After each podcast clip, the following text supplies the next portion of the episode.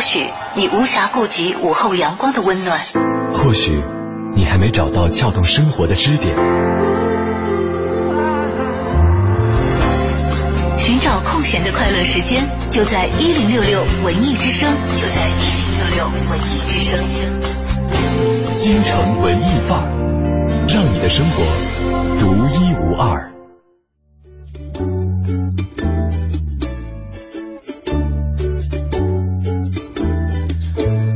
虽然没有看到昨天晚上的彩虹，但是今天的大北京真的也是美翻了。不知道现在正在路上或者说在家里面的朋友们，你都在干什么？在这么漂亮的蓝天之下，你准备怎么度过今天的这样一个午后的时光？这里是陪伴你一个半小时的京城文艺范儿。你好，我是盛轩。各位好，我是代班主持乔乔。啊，对，没错。那其实呢，今天确实有很多人利用这样这个美丽的蓝天啊，嗯去度过一个属于自己的一个周末。对但是呢，还是有更多的人把关注的焦点放在了一年一度的高考上面，嗯因为今年呢，确实在北京是有一百零个考点，有两千多个考场，有无数的学子奔赴考场去面临或者说迎接自己人生当中的第一件大事儿。嗯，长枪短炮，各路媒体都是对准了这些考生。当然，其实还有一个群体也是，就是让让这个所有的媒体所关注的，就是这些孩子们的老师。陪考的老师，陪考的老师啊，呃，我不知道乔乔，就是当年你高考的时候，学校有没有那种群体性的习惯和习俗？就是我，嗯比如说呢我我印象当中，就是我们当时学校老师。呃，没没硬性要求，号召大家都穿红色啊，图个喜庆，啊图一吉利，就跟咱们过年穿红色呃穿穿红色是一样的。而且呢，呃，在各个考点都有自己的班主任或者是任课老师，在学校的就入考场的那个门口，会挨个的跟自己的学生拥抱、加油，呃，送上自己的这种临考的赠言。哇，好浪漫呢、我都没有赶上过，觉得我的高考好单调。对，但是今天啊，这个我在这各路媒体上也是看到了很多，呃。就是很可爱的新闻，也看到了很多很可爱的老师这样一些群体哈、就是呃，比方说严厉了三年、不苟言笑的一些老师，他会把全班同学的这个高考寄语，一张特别长的红色的大横幅，大横幅嗯裹在身上，有点类似于唐僧一样，就是用生命在卖萌，特别的可爱，也很不容易啊。对，就有点类似于一个标杆一样，嗯站在考场面前。其实同学在遇到难题的时候，想想在门口。呃，大热天儿在门口晒太阳，这个披着横幅的老师，可能心里边就会踏实很多。没错对，还有很多老师换上也是呃这个红色的长裙，鲜红的裙子，对，嗯鲜红的裙子去给自己的学生们去加油、去祝福。其实呢，在我们呃考试的历程当中，或者说我们求学的过程当中，老师是扮演着一个特别重要的一个角色的。错，其实呃，你想想看，在上学的那段时间里，其实老师陪伴你的时间可能比父母还要长。长了好多。对呀对，嗯所以呢，呃，老师的言传身教可能会给我们的人生带来很大的改变或者是影响。嗯嗯所以在今天的节目当中，特别想跟大家分享一个话题，就是你的哪一位老师曾经说过的哪一句话，给你的今后的生活造成了一定的改变，嗯对你的影响很大，让你的印象很深刻。嗯，呃，大家呢可以通过两路平台跟我们取得联系，一路呢是我们俩的个人微博、嗯。央广乔乔，对，还有 DJ 程小轩，还有我们的微信公众平台是四个字“文艺之声”，在订阅号搜索，大家点击关注，然后呢在留言框下留言，我们就可以看得到了哈。嗯，今天跟大家说一说老师，呃，对你影响比较大的一句话，我印象很深，就是我们高一学政治的时候，嗯，呃，新来了一位刚毕业的年轻的老师，嗯，呃，看起来比较早熟，对，而且呢是是是一位是因为长得着急，所以你说说他早熟吗？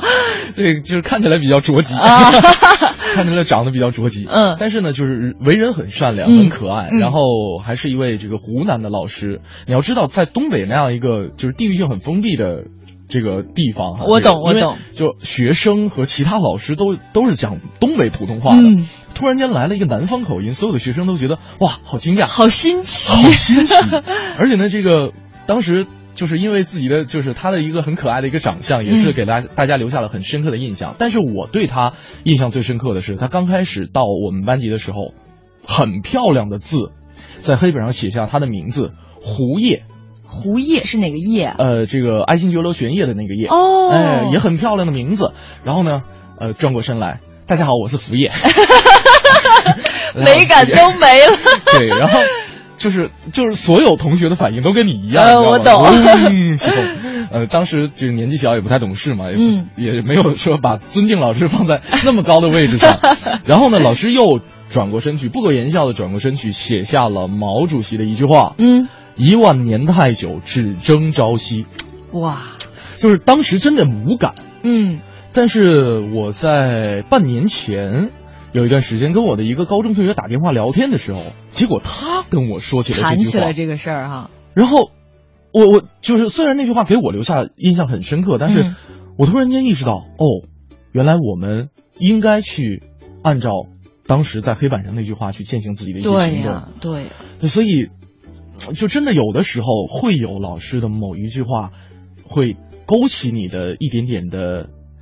就是内心的一些触动，没错。而且我觉得高中的老师可能比初中老师还要更可爱一点，因为他因为他会觉得你已经是一个小大人了，所以他经常会用一些大人的话来跟你交流。嗯，我印象比较深的就是我高二的一个班主任，然后他是学呃他是教语文的，嗯然后他在那个因为当时我们是。不同的科目的老师会坐在同一个办公室，比如说这这个办公室都是教语文的，然后他就显得有些特立独行，你从来没有见过他就是跟谁特别亲密，跟哪个老师关系特好，嗯，而且跟同学的交流也是不苟言笑，很很独特的那种，嗯，我就记得有一次班上有两个同学闹矛盾，嗯，然后直接就闹到这两个男生啊，嚯，对，两个男生，对，就每天就吵啊打呀，然后这个直接影响到了他们俩的成绩，两个人学习都不错，然后有一天在自习课的时候，我们老师就突然蹦出了一句，他说：“其实人和人之间，嗯，误解是必然的，理解才是偶然。”哦，嗯，他就说了这样一句话。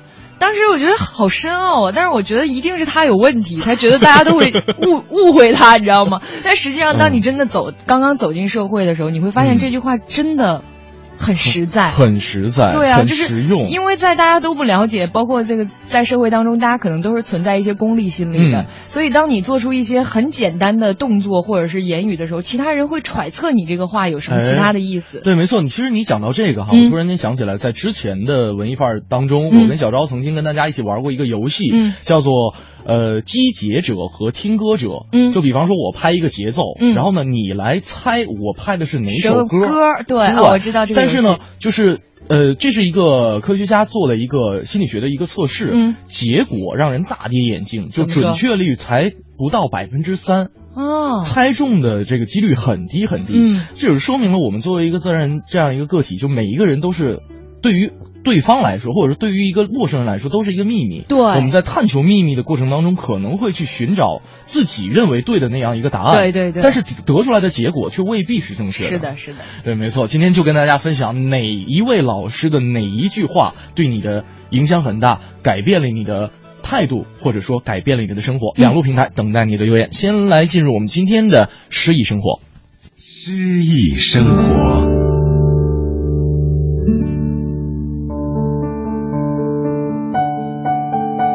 五月之歌，德国，歌德，演播，满超。自然多明媚，向我照耀；太阳多辉煌，原野和笑。千枝复万枝，百花怒放。在灌木林中，万籁俱唱，人人的胸中快乐高兴。哦，大地、太阳，幸福欢欣。哦，爱呀，爱呀，灿烂如今，你仿佛朝云漂浮山。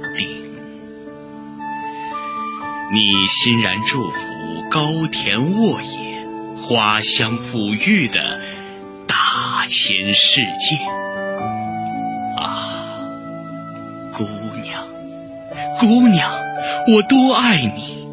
你眼光炯炯，你多爱我，像云雀喜爱凌空高唱，像朝花。喜爱天香芬芳。我这样爱你，热血沸腾，你给我勇气、喜悦、青春，使我唱新歌，翩翩起舞。愿你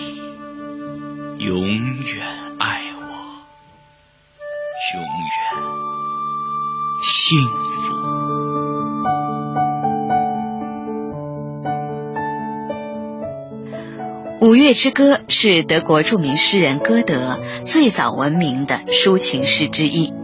这首诗写于一七七一年五月，是一首歌咏春光、自然和爱情的颂歌。诗中抒发了诗人与情人弗里德里克在乡间小道上散步的情怀。诗人置身于大自然的怀抱中，沐浴在明媚的春光里，沉浸在爱情的幸福中。他爱太阳，爱原野，爱草木，爱鲜花，爱美妙的大自然的一切，爱春天的一切。这是诗人发自肺腑的心曲，字里行间都表露出诗人的真情实感。本单元节目内容由 AM 七四七娱乐广播独家制作，友情提供。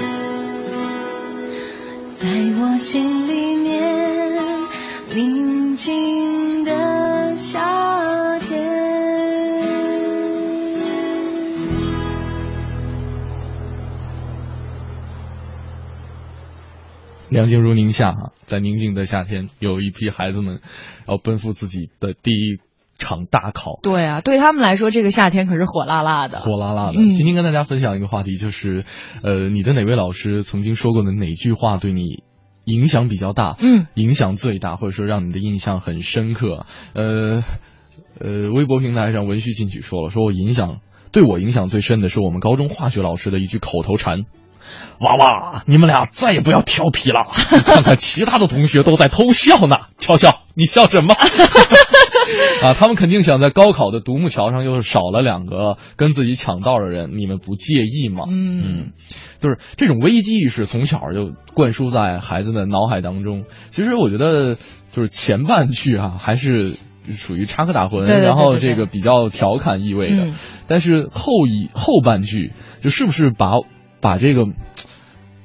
嗯就是这种竞争的惨烈程度，完全的还原在就描绘出来了。了，对啊，对，就是就跟今年的这个高考作文题全国卷的作文题一样，叫“杨过独木桥”。嗯就是讲述了一个运动会的一个体育项目。嗯呃，正常的是一根独木桥，呃，两对呃两个选手从两、嗯桥的两端要过这个桥。嗯一般呢是一个选手把另一个选手弄到桥底下去，嗯然后这个剩下这个选手过桥。但是呢，有一对选手他们俩是互相拥抱，而且这个一起转身，嗯，这样呢就可以能保证他们俩都能走过这个。对，就是以此来、呃，以这个材料来作为命题作文啊，大家写一篇作文。其实，真的有的时候，我我希望老师给孩子或者说学生呈现的哈，这个当然，呃，一方面是现实，另外一方面是告诉孩子面对现实应该怎么办，或者说可以提供给他们的选项有哪些。嗯比方说，OK，我把另一个对手弄到桥下也可以，嗯，或者说我还有一个选项，就除了嗯 A 之外，还有一个选项就是 B，就是跟跟自己竞争的对手一起来度过难关。对呀、就有的时候其实可以有有一个双赢的效果，对不对？嗯，就真的是有的时候这个，呃，面对一场竞争，嗯或者说面对一次变革，并不是说你的对手对你做了什么，或者说你的假想敌对你做了些什么，而是说整个环境和整个时代的改变，你是否进行了一些迎合嗯和改变。嗯，有道理。对嗯对吧？来，再来看看这个微信平台上也有朋友留下了自己的留言哈、嗯这跟这个上次我们节目当中这个留的很像。他说啊，沙包这位朋友说了，说没带就是没写。小学曾经，哎呀。你反射弧是从脚底下反上来的。哎呀，突然想到我小学时候，因为我总使这招，人老师都不信了，因为啊小学生会觉得自己特别精明，但其实你的 一举一动都逃不过老师眼睛。真是，对我到最后我说老师我今天嗯真的没带，就一脸真诚和嗯歉意。老师说没带是吧？嗯回家拿去，就是就是这种你知道吗？我等你，啊就是 特别狠。啊，就是狼来的故狼来了的故事。对对，其实真的是哈，这个很多情况下，就是我曾经当过一次监考老师，嗯就是我也忘了什么原因了，反正嗯当时是替，就是属于辅辅辅导员那个那个性质吧。然后呢，以前觉得啊，那在底下作弊那不是轻轻松的事儿吗？嗯，肯定看不见啊。对啊，结果站在讲台上，所有的一目了然，什么都能看见，是吗？真的完全没有问题。哇塞，那我要感谢那些放过我打小抄的老师。呃，上班还说说跟你情况差不多，也嗯是小学的时候，曾经的二十七次数学作业，二十六次不交，剩下一次是补的，跟你真差不多，真的很像回家拿去。对，啊真的很像。对，真正意义上的不交作业党，熟悉我的老师都知道啊。我说没带是给双方台阶下的一个方式，哎呦喂，你还有理了。啊！那个，而且还真是，就是这句话，就是没带就是没写，九成以上基本上都是真的。对呀、对，但是呢，真的有的时候，如果说他成为一个老师这个思维里的一个惯性习惯的话，嗯。如果说真的有那些同学哈，就是还不是说拔尖儿的同学，嗯。就是成绩中游的，嗯。真有一次没带，很有可能会对他，就是比方说用这样一次，怎么说诬陷？哎，不应该这么讲，就是怀疑的眼光去看他，有可能他就从中游本来变成下游了。对他本来有可能是往上上的。嗯你知道，就是你的好搭档刘乐同学，嗯他给我讲了一个他小学时候的故事，嗯，就是他有一段时间特别厌学，原因就是他不一直很厌学吗？这是。呃，某一次埋在心里的一个根儿。哦，呃，当时呢出了一道题是，呃这个汉语拼音窝啊啊窝窝嗯加一笔，那个可以变成什么汉语拼音？他呢写了一个啊，啊，但是呢正确答案是呃，然后呢就是全班同学就只有他错了，结果就被老师劈头盖脸一顿批。我觉得他的答案也有道理对，我觉得他答案没有问题。对啊，而且觉得他更有想象力呀。就真的是就是孩子脆弱的心哈、有的时候还真的不能啪一一巴掌就拍死，扇上去。对，对这这不能这样。你看看，但是没有问题，这答错了不是还是正常的做我们的同事？哎呀，有点意思。是的，今天跟大家分享一个话题，就是你曾经的哪位老师说过的哪句话对你印象最为深刻？呃。对你的影响最大，嗯，真的有的时候，这个我们刚才举了一个反例哈，嗯。可能就是老师的某一句无心之言，会对孩子产生比较这个明显的影响，但是是发生在刘乐这么极品的一个，对呀，所以就大家也不用当做惯例来看，对对对对对，但是真的有的时候，老师，呃，他的另外一句无心之言，会成为我们成长路上的一个助推器的，没错。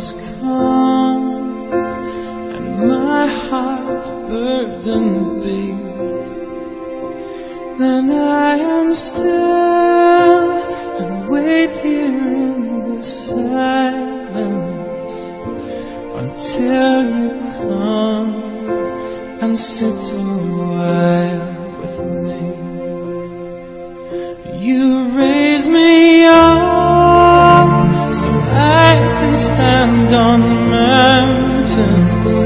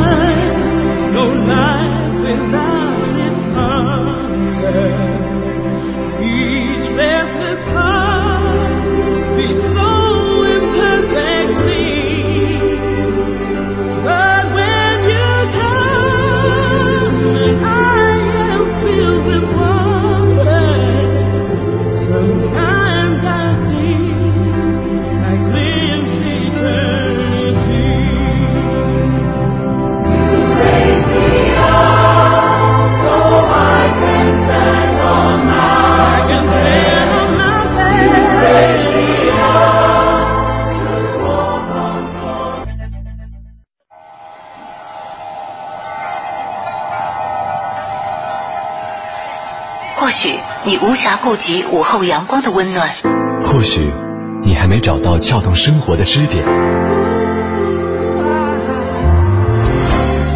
寻找空闲的快乐时间，就在一零六六文艺之声，就在一零六六文艺之声。京城文艺范儿，让你的生活独一无二。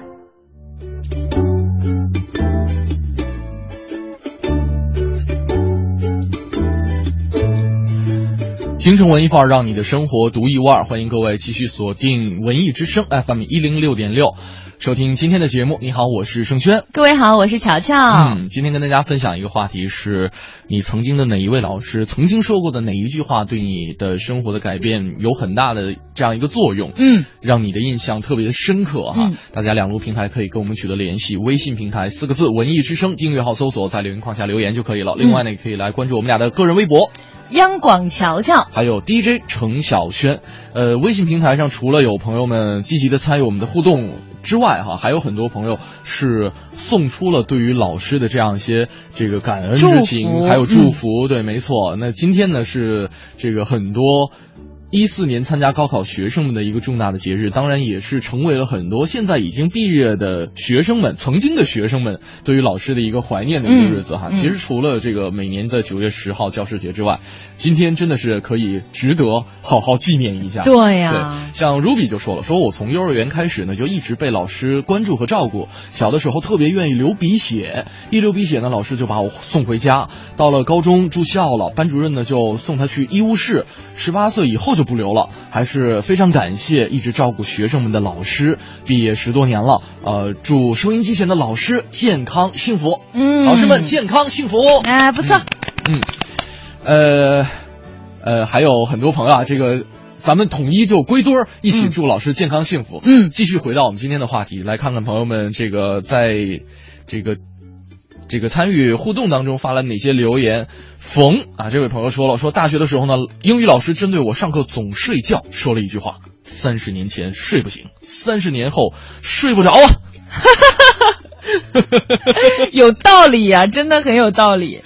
这个这个这个我还真没研究过啊，会不会有就是相关的科学实验？就是说，比方说什么，嗯、呃，我听说过，就是人的一生说话的总量是一定的，是吗？对，就是为什么我们这个行业在就是经常上节目，但是回家之后就特别就不爱说话，是这样的。然后呢，就是不是人一辈子睡觉的这个总数也是固定的呢？三十、哦、年前。这个睡不醒，着，睡不醒，睡不醒。三十年后 睡不着，也有这个可能性。嗯，呃，杜倩莲说了，说初三的班主任说，好好珍惜你们今天在一起的时光吧，即使不好好学习，也不要打打闹闹了啊！走出学校以后，这一辈子就再也没有机会跟大家都能够这样一起了。当时没有在意，现在想，果然是这样。嗯，好怀念啊！嗯、是的，还真是，就是你像高考，其实也算是。呃，标志着又一年的毕业季开始了。嗯，然后呢，就是真的每到这个时候，每一个年龄段的这个适龄儿童们，都会产生就是这一波的这个彷徨。嗯，然后就谁也没有办法无动于衷的离开。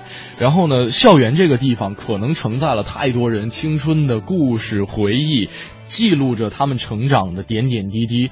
所以。呃，我我在毕业之后很多年，基本上每年只要回老家，或者说有机会回到这个大学的母校，嗯、我都会重新的去看看老师，或者说到对我也会，我也会下课的时候就会。而且你就是，尤其是你现在回去看他们的时候，就是会觉得他们有变老啊，对不对？是，嗯。呃，他们看你也变老了啊，对，是我是长大了，好不好？对，没错。嗯，呃，这个野马说说，老师说我将来一定会去说相声啊。我现在老去相声会听相声啊。呃，这个那应该是一个挺逗的学生啊。对，这个就我我刚才还看了一个这个微博哈，啊、说其实呢，高考作文才是真正的决定未来。怎么说？说那些里边饱含深情，写死了同学，写死了家属，博同情分的。长大以后都成了作家 啊！那些洋洋洒洒、引经据典、成语连篇的，长大后都成了记者。那些实在不知道怎么写，抖机灵逗老师乐的，长大都成了段子手。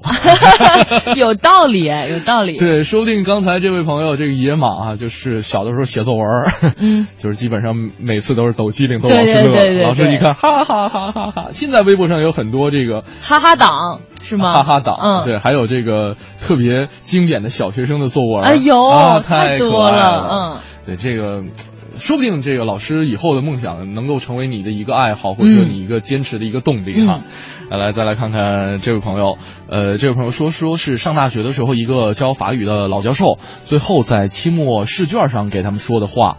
啊，呃，说我们用我能做到什么来判断和定位自己，而别人用你已经做过什么来判断和定位你。哦，很有道理，好深，好就好深刻呀！我想说的是，对，嗯，呃，而且，哎，确实是这样哎。对，我会发现一个现象，就是我觉得我乔乔跟我都应该是有共通的一点，就是我们特别喜欢去做一些准备。对。在遇到一件事儿的时候，我们第一个反应就是，哎，我准备好了吗？对对，就虽然我们虽然我们是时刻准备着，但是总觉得差那么一点点。哎，对。然后呢，我们在想，哎，我能做这件事儿吗？嗯，对吧？会会问自己。对我，在我到达我能这个标准之前，我还差那一点儿。但是呢，我自己的这种纠结和内心这种痛苦，别人是不知道的。对他了解不到。对，只有你做好了一件事之后，他说 OK。郑轩很棒，小调很棒，他才会给这样的一个评价。还真的是，当时我怎么没有碰到这样一位老教授？哦，好经典的这句话说的，就别人不会管你在做完这件事之前付出了多的还是少的，嗯，他只会用这个事情的结果来判断你，对对不对？对对对，呃。再来看看大熊说了，初三的语文老师说过一句话，印象很深刻。那个时候初三要中考了，呃，如果没有考上当地的好学校，那就说明着这个学业就此完结了。这个印象我不太同意哈。嗯。但是呢，老师老师是给了一句话，说君有恒，何必三更眠五更起？最无益，只怕一日曝十日之寒呐。呃，这个很怀念初三的时候啊，九年过去了啊，这个这是这个一句名言，相当于是老师。给引用过来了，原话应该是“若有恒，何必三更眠五更起？最无益，莫过一日曝十日寒。”嗯，呃，对，这是明代的一位学者的学者的一个自勉联，也算是很就是很很很经典的一个数字联哈。其实就是告诉你要持之以恒嘛，嗯，不要半途而废。是，今天跟大家分享的是哪一位老师的哪一句话？呃，给你的印象很深刻，或者说给你的生活造成了一定的改变和改善呢？大家两路平台可以跟我们取得联系，微信公众平台四个字“文艺之声”，还有我们俩的个人微博，这个央广乔乔，还有 DJ 程晓轩。先来进入我们今天的《我在北京城》，你知道的，你不知道，你不知道而想知道的，你想知道而没法知道的，关于北京城的一一切，我在北京城。京城文艺范儿，让您的生活独一无二。大家好，我是相声演员杨多杰。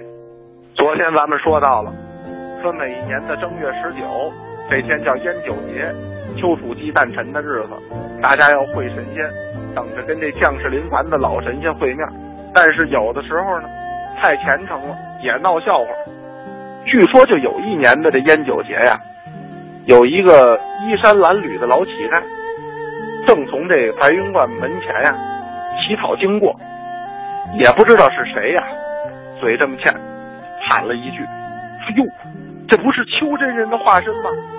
这下可了不得了，一下啊引来了不少的人围观。这老乞丐也不是省油的灯，绝对是演技派。一看这情景，干脆是就坡下驴，胡言乱语，装神弄鬼。这一下更了不得了，不少的游人是信以为真。哎呀，有的给钱呐，有的给东西呀，有的干脆呀，冲着老太老乞丐是嘣嘣磕头。你还真别说，这丘处机啊，无形中还帮了这老乞丐的忙。据说是一夜暴富，这也难怪啊。当时京都读诗词里啊，有这么一句词儿，说绕过元宵，为数天，白云观里会神仙，沿途多少真人将，个个真人他都要钱。正因为有了这个会神仙的光荣传统，因此白云观周边的饭摊儿、啊小卖店、茶摊儿、香火摊儿，那都积极参与到会神仙的活动之中。他们是卯足了精神啊，二十四小时营业，见着香客就不忘说一句“您多虔诚”。整个这白云观啊，街前那宗教气氛十分浓烈。到了正月十九这天一亮，就在观里观外，香客那是摩肩接踵，争相到丘祖殿，哎，也就是供奉丘处机的地方，这个祭拜长春真人。就在烟酒节这日子口啊，庙里啊原来还有大型的法会呢，庙外四处呢兜售各种的小物品啊、小吃啊，还有扭秧歌的、踩高跷的、耍狮子、闹龙灯的、跑旱船的。等等等等吧，可以说得上是好不热闹。因此，人们也称这烟酒节叫耍烟酒，哎，与什么新春的场店啊、上元关灯啊并称啊三大庙会。而除去啊正月十九会神仙这一项热闹的活动，在白云观里啊还有一项活动也十分的著名，那就是正月初八，这活动叫顺星。那么这顺星又是怎么回事儿？他跟这会神仙又有什么区别呢？咱们明天呀，给您细聊。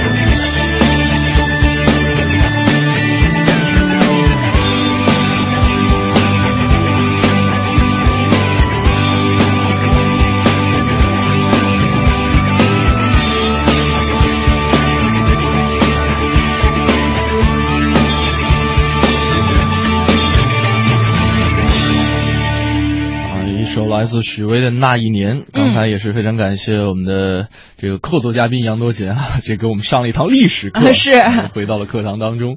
今天跟大家说的是哪一位老师的哪一句话曾经给你的这个留下了很深刻的印象，嗯曾经给你的这样一个呃观念或者说生活造成了一定的改变。呃，这个大龙虾，嗯。啊，说这个高一的时候呢，感觉到化学可能需要努力，于是每天都去问化学老师问题。有一次，化学老师说：“啊，谁谁谁，怎么傻呢？” 这个，哎呦，于是就伤自尊伤自尊了。嗯，啊、这个高二的时候，全年级理科第一的成绩上了文科文科班。现在想想，较那股劲儿干嘛呢？对，不过我觉得这老师也够，可能是就是在那一个点被你问烦问烦了。嗯，我觉得可能是这样。对，嗯、就是老师。就比方说，刚开始教这个班的时候、嗯、啊，特别欢迎同学们来问我问题。对，啊，我的课余时间都是同学们的。啊，哈哈这这实实在是绷不住了，招架不住了。都是人哈，都有这样一个疲劳期和厌倦期，也理解老师一下。还好对你没有造成太大的一些 这个影响。嗯，呃，今天跟大家说这个话题，可以通过两路平台跟我们取得联系，微信和微博平台哈。呃，像黄鑫就说了。说当时在美国读的高中，啊，那个时候呢，唯一尊重过的老师呢，就是就是他，他当老师之前是一个军官，数学呢和物理都教，每天放学都留下来给学生补习功课，对学生严厉当中还带着慈祥啊，特别像我外公。哇，哎呀，这个这得慈祥到什么份儿上了？你说啊，同学们呀，我的课余生活都是你们的。啊，这个这个。呃，有一次呢，在他那儿学习，问他为什么不早点退休，还要照顾这帮熊孩子，钱又不多。嗯啊，他说了一句话，他说：“Money comes and goes, but people don't。”来翻译一下，就是钱可能来了又没了，嗯，但是人是不会这样的，来了又走的。啊，就是钱是什么玩意儿，没了咱们再赚。对，哎，对，啊、是这样的。对，这个话糙理不糙。嗯，我们再来看看这个微信上 blank 说。嗯呃，老师说过一句话：“你不好好学习，将来你上的大学还没咱们高中大。”嚯，这高中得多大呀？够狠的！这高中得多大呀？要么这大学得多小？对呀、啊。哎，不对，就是我印象当中，好像北京最小的大学也是一个挺好的大学。是吗？是什么大学？锣鼓巷那个。哦，是啊，是挺好的，是是是非常棒的一个。对呀、啊。呃，不知道这位这个朋友最后是不是去了这样一所特别好的大学呢？嗯，呃，还有这个顺顺说了，说小学语文老师王老师老念我作文，那有一次呢念到一个错别字儿，他还拿粉笔示范正确的，这个“赢”字怎么写，然后就记住了。王口月背凡，对、啊，当时都是用这种这个这个口号来记，嗯，是记得特别清楚，嗯，啊，提笔忘字，哪个字儿都忘了，就这事，这个字儿还还能记得住啊？好吧，嗯。我们再来看看微信上这个知心啊，他说初中数学老师说过这样一句话，嗯，遗忘是对大脑的保护。哎，我怎么想起来是那个就是康伯巴奇演的卷福，嗯，他也说过类似的话，是吗？就是普通人总把一堆垃圾装在脑子里，对，但是这个。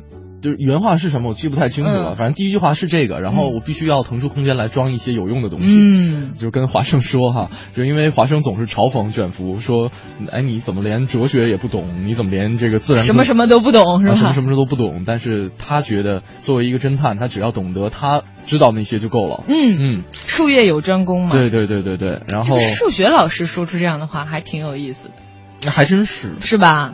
对，或者说这个这个老师在。从事这个教学工作之前，以前学的是逻辑学，有可能，有可能，就需要有这个数学的底子啊。嗯，阿拉菲说了，让我想到小学我在校田径队的时候，有一次训练四乘一百米往返跑。哎，等会儿，四乘十米往返跑。哦，对，有这种。不是不是，等会儿，他说应该少打一零，他说平常是十点哦，那应该是四乘一百吧？四乘一百，不对不对，是四乘十。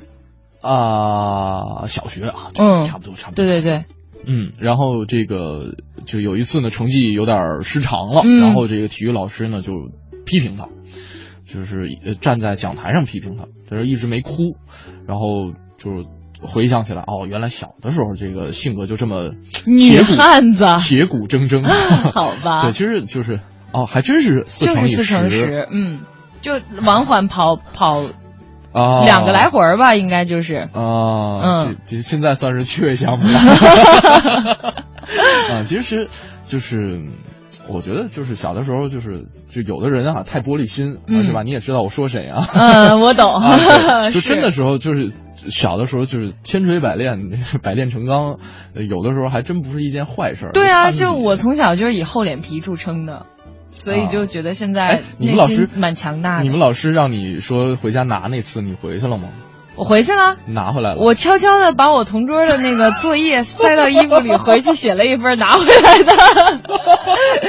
哎呀，太牛了，是吧？不单单是这个，呃，心理素质好，而且技术还过硬。嗯，对啊，就是这么酷。对，今天跟大家分享一个话题啊，你老师这个曾经的哪一位老师曾经说过的哪一句话对你的影响比较大？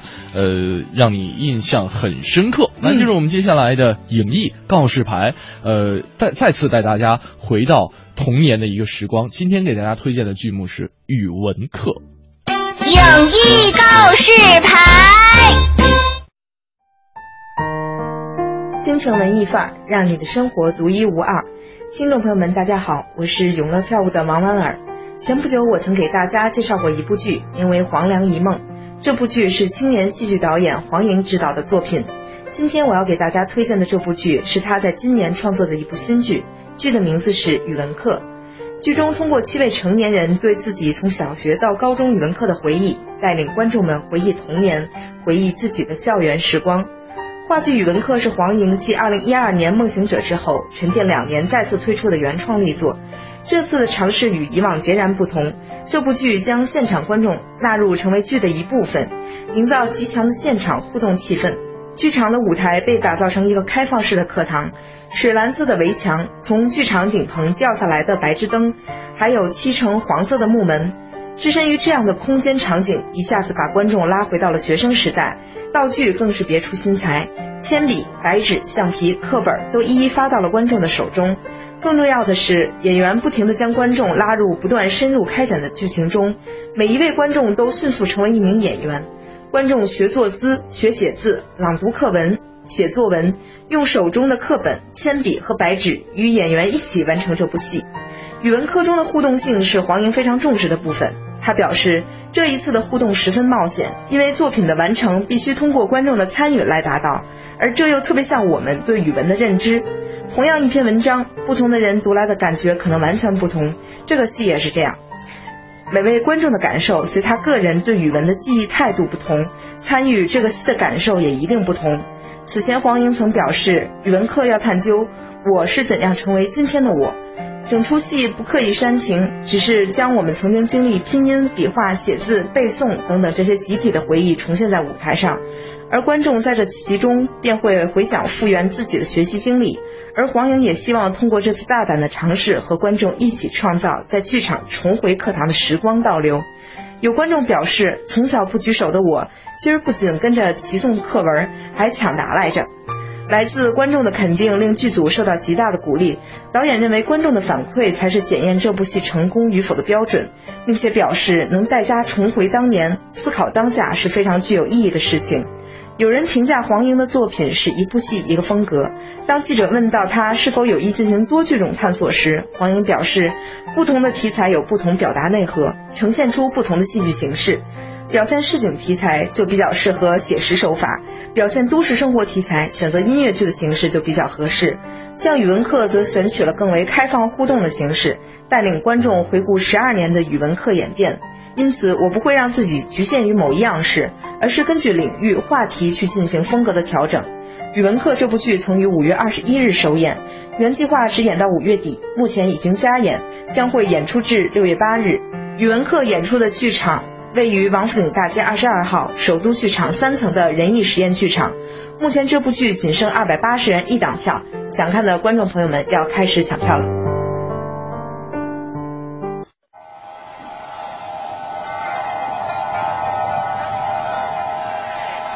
许你无暇顾及午后阳光的温暖，或许你还没找到撬动生活的支点。寻找空闲的快乐时间，就在一零六六文艺之声，就在一零六六文艺之声。京城文艺范儿。让你的生活独一无二。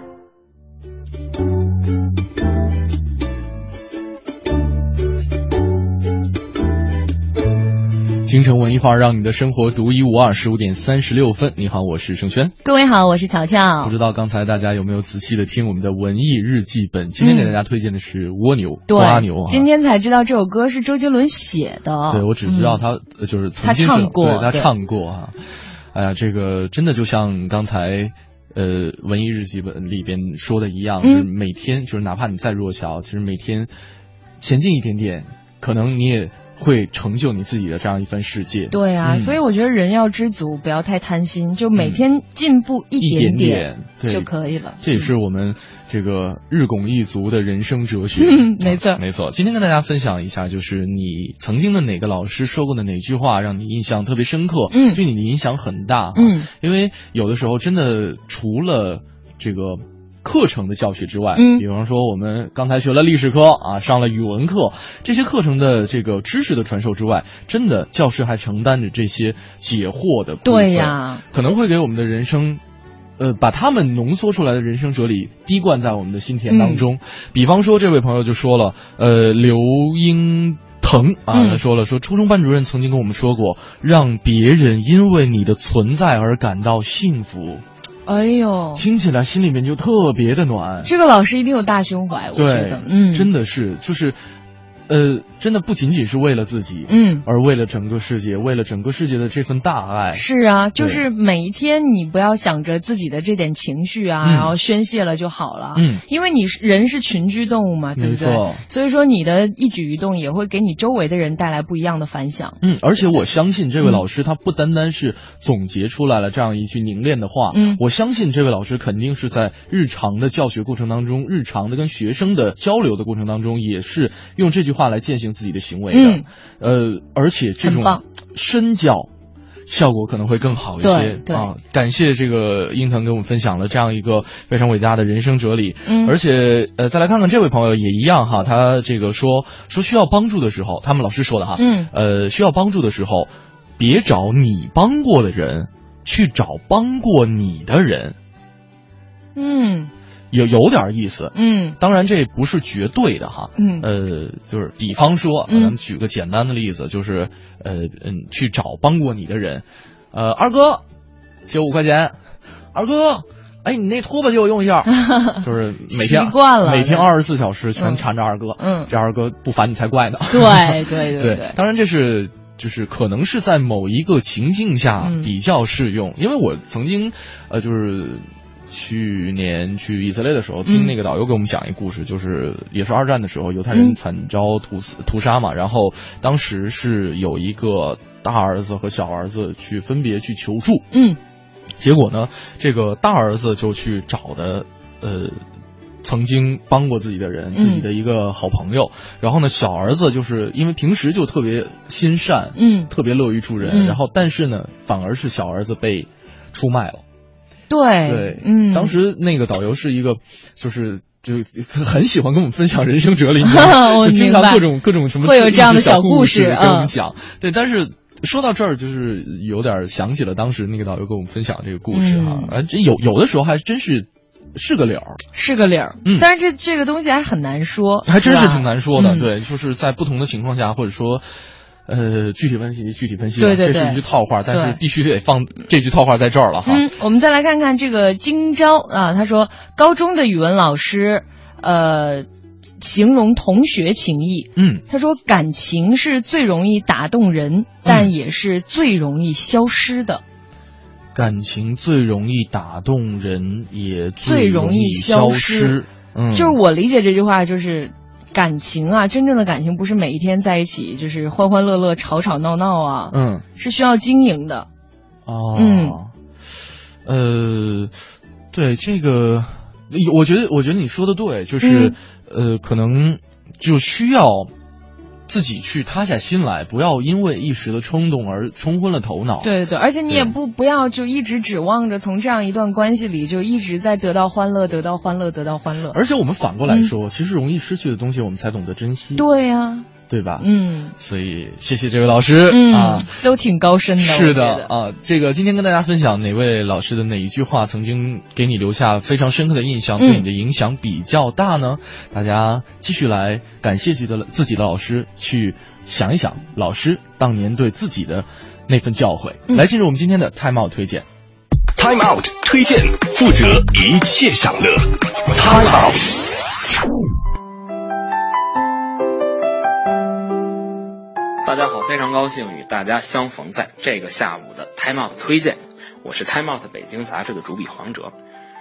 今年呢是莎士比亚诞辰四百五十周年，国家大剧院致敬莎士比亚系列演出渐入佳境。前有深沉厚重的《麦克白后传》，如今呢又来了洛杉矶演员班剧团幽默俏皮的《仲夏夜之梦》，而本剧导演是《肖申克救赎》中的安迪。好莱坞的大牌明星蒂姆·罗宾斯，在这位戏骨的带领下，想来这场夏梦肯定是像沙龙当年的那样，让人忍俊不禁。不仅是国内一中明星热爱舞台剧，好莱坞的大腕也都把戏剧舞台当成汲取能量的地方。上次凯文·史派西主演的《理查三世》来北京，那简直就是一票难求。但是大多数好莱坞明星啊，只是偶尔在舞台上玩票。蒂姆·罗宾斯。显然与戏剧的关系是更加匪浅。虽然中国观众更熟悉他的是《肖申克的救赎》这部电影，尽管呢他有戛纳、奥斯卡、金球等多个重磅的电影奖项傍身，但是他自己最喜欢的称呼依然是洛杉矶演员班剧团导演与艺术总监。三十三年之中，蒂姆·罗宾斯一直在这个剧团中担任着重要的角色。剧团在全美各地五大洲演出了一百五十多部作品。代表剧目如乔治·奥威尔的《一九八四》，莫里埃的《伪君子》等等，还有一些原创的作品，比如2004年被他带去威尼斯电影节的《生存》，就是由原创舞台剧改编而来。他们的演出啊，可以说是相当的火爆。因为剧团的大本营在好莱坞的所在地洛杉矶，旗下自然是拥有着诸多的大咖级演员，海伦·亨特啊、杰克·布莱克都曾经在剧团参与过演出。此次除了身为导演的蒂姆·罗宾斯，《仲夏夜之梦》的演员也都是舞台大银幕两门报的主。出演伊米特吕斯一角的呢，就是美国的演员皮埃尔·阿德利，他曾与美法国导演 Simon Abkarim 一起工作过非常多年。正赶上今年是莎士比亚诞辰四百五十周年，作为他最著名的喜剧之一，《仲夏夜之梦》被排演过无数次。如果你的记忆力够好呢，或许你还能记得今年年初英国 NBT 芭蕾舞团的芭蕾舞版本的《仲夏夜之梦》。多媒体元素加入的舞台让它显得现代感十足。与这些改动较大的版本不同，洛杉矶演员班剧团演出的这个版本呢，在剧情结构上都没有太大的变化，讲的依旧是一个乱点鸳鸯谱的错乱故事，被魔法蛊惑的新恋人与一头驴谈恋爱的先后等等。说起来，为什么选择这出戏来中国演？蒂姆·罗宾斯表示，这是他自己最喜欢的一部莎翁剧作。这个版本的《仲夏夜之梦》在美国演出时曾被评为史上最简洁版，不是说剧目的节奏快，而是服装、道具、化妆上都尽可能的简单。一片悬挂起的长树叶，一段木桩，甚至连演员都相当的节省。多个演员身兼数职，靠频繁换装来在多个角色身份中跳跃。这出洛杉矶演员班剧团带来的《仲夏夜之梦》会在十月十号到十五号，将在国家大剧院连演六天。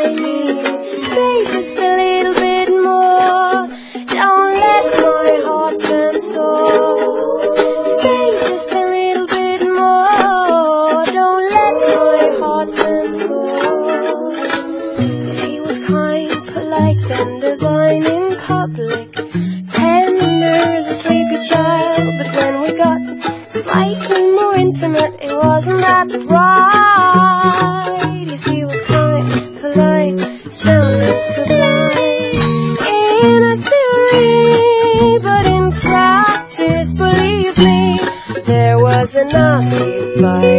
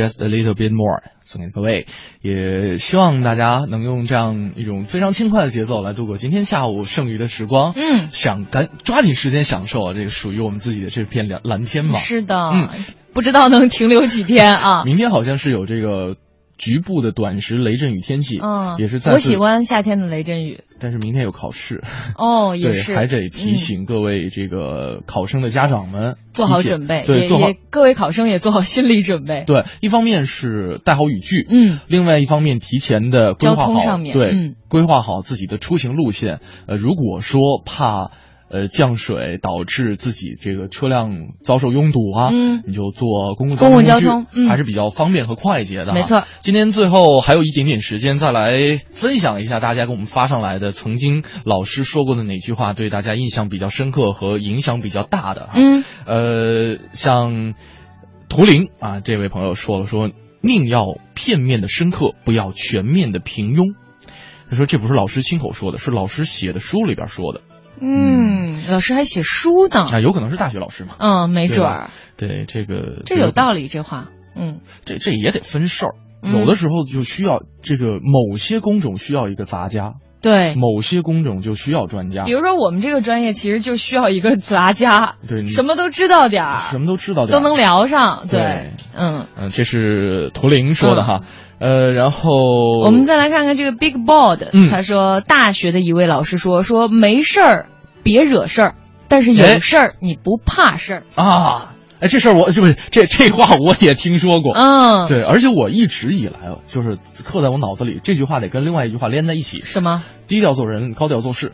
嗯、我总觉得他俩是一个人说出来的，而且是 就是连贯说起来的，嗯，就不知道为什么，有道理。对对对对对，让我想到我大学时候的老师就说这个，因为当时就是有一个同学遇到了一些变故，他当时是这个老师特别青睐的一名好学生，才子型的，啊、然后家里遇到一些变故之后呢，就一蹶不振的样子有一点，哦、然后呢，也就是跟别人说话也会带有攻击性，嗯，然后有一天老师就在那个大课上就好。嗯好几个班一起上的那种阶梯教室的大课，嗯嗯嗯你上过吧？然后老师就就对着这个同学说：“他说，其实即使是一个人，也要像一支队伍一样。”嗯，对，就是你，你不要觉得你就是现在你有缺陷了，所以你就接受自己这样的缺陷，嗯，然后这样继续残缺的有一些缺点的往前走。你要整理自己，对，像一支队伍一样整齐划一的往前走。对，其实、嗯、呃，这一方面是老师给他的一个善意的一个提醒。对，对，同时我其实也挺理解那位同学的哈，嗯、对，因为他呃在遭受变故的同时，每个人都有自身的一个保护机制。对，就这个时候就是被被开启了，嗯，被不小心触到了这样一个开启的一个按钮。那他如果说没有及时把它关掉的话，他可能对于其他的人，对于一个陌生人来说，看起来就像一只刺猬一样。嗯，没错，就是这样。对，现在怎么样？我看现在很好，很好。嗯，有一份非常高端的职业，已经远在美国了。哦，对，很棒啊。嗯，对，那可能有可能他的这。内心的一个转变，心态的一个转变，或者说度过迷茫期的这一个转折点，就是老师这样一句话。嗯，嗯没错，也是感谢这位老师。然后吴林说了，说你生命中的每一个点都会与将来连成一条线，这是高考前语文老师讲的。不过好像是转述乔布斯的名言，没关系啦。嗯，对，就是他说说每天做的事儿，无论大小，无论好坏，都对未来有着不可磨灭的影响。嗯，这种感觉特别奇妙，无论如何都忘不了哈。其实我我特别同意这个观点，我也特别同意。包括我们俩上一次一起来做青春文艺范儿的时候，我们聊的是无聊嘛。对，我也曾经说过，说其实。就我们生活当中很多莫名其妙的一些爱好或者兴趣，如果说能够把它发展起来，呃，说不定哪天就真的可以成为你实现人生价值，或者说咱们低俗点说，就是能够为你变现的一种方式。对呀，它不会是无意义的一些点。对，而且你很有可能就把这些。所有无数的兴趣爱好这些点，把它连成一条线，就像刚才这位朋友说的哈，吴林啊说的这样这一样，就是你生命当中的每一个点都有可能连成一条线。嗯，啊，今天节目。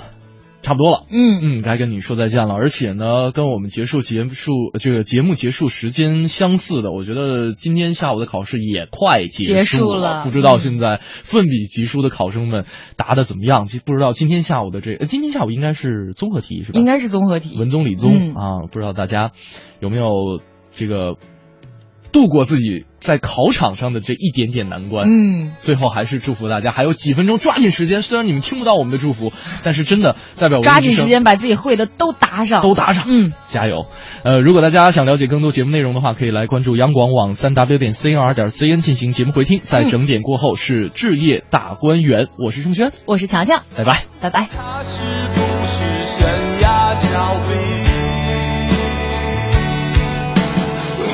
或者用力爱，哪怕感到。